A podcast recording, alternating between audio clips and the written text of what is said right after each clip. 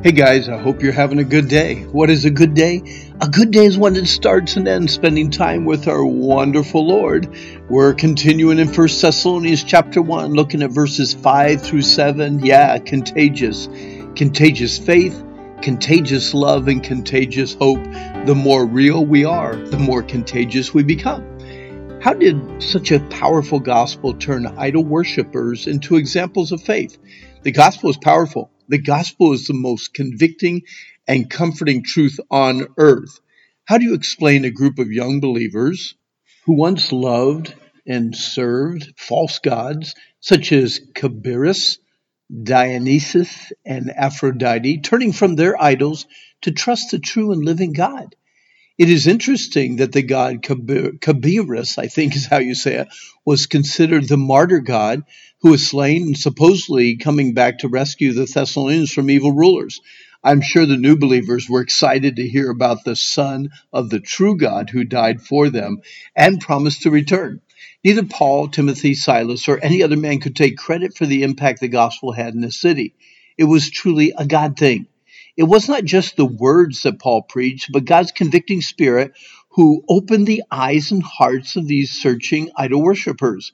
It is obvious that God revealed to them their sinful condition and personal need for forgiveness from a forgiving God.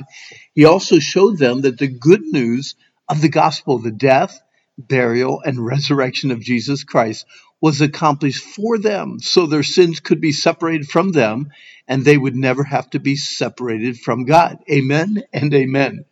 Paul, Timothy, and Silas observed this entire transformation in just three weeks of time.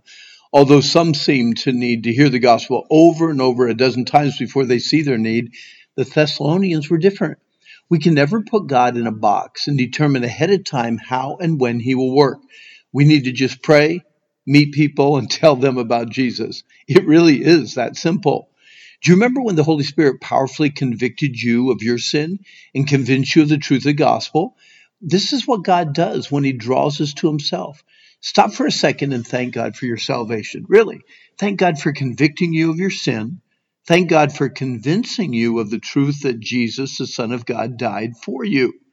Paul used the words, and in much assurance. You could also say with full conviction. When the word much is used, it implies an inexhaustible source.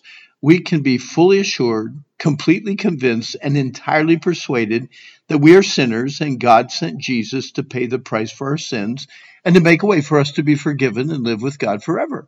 I'm fully aware that I am a sinner. I'm completely assured that Jesus died for me and rose from the dead, defeating death once and for all. I am totally convinced that my sins are forgiven and I have the hope of eternal life with my Lord. Have you ever played follow the leader?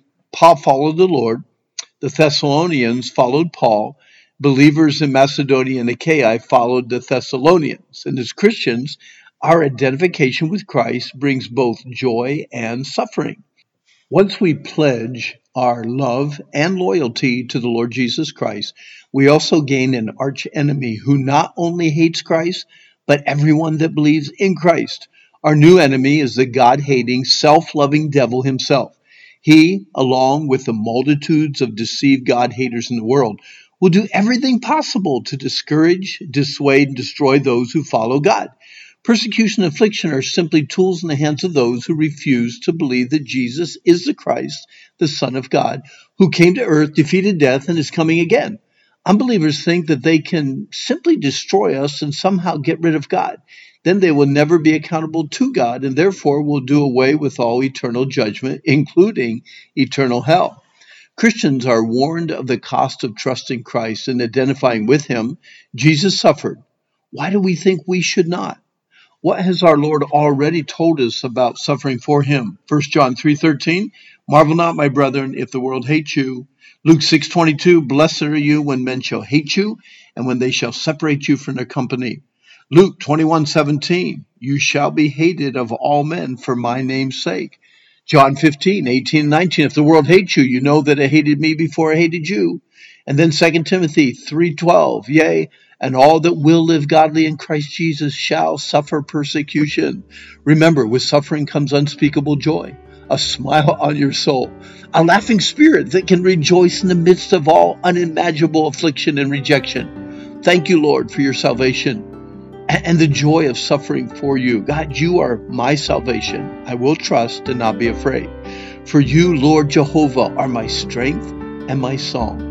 You also have become my salvation. Therefore, with joy, I will draw water out of the wells of salvation. Hey, I just prayed what Isaiah prayed back in Isaiah 12.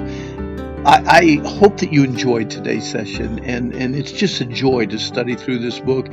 I hope the Lord comes really, really soon. If He comes today, wonderful.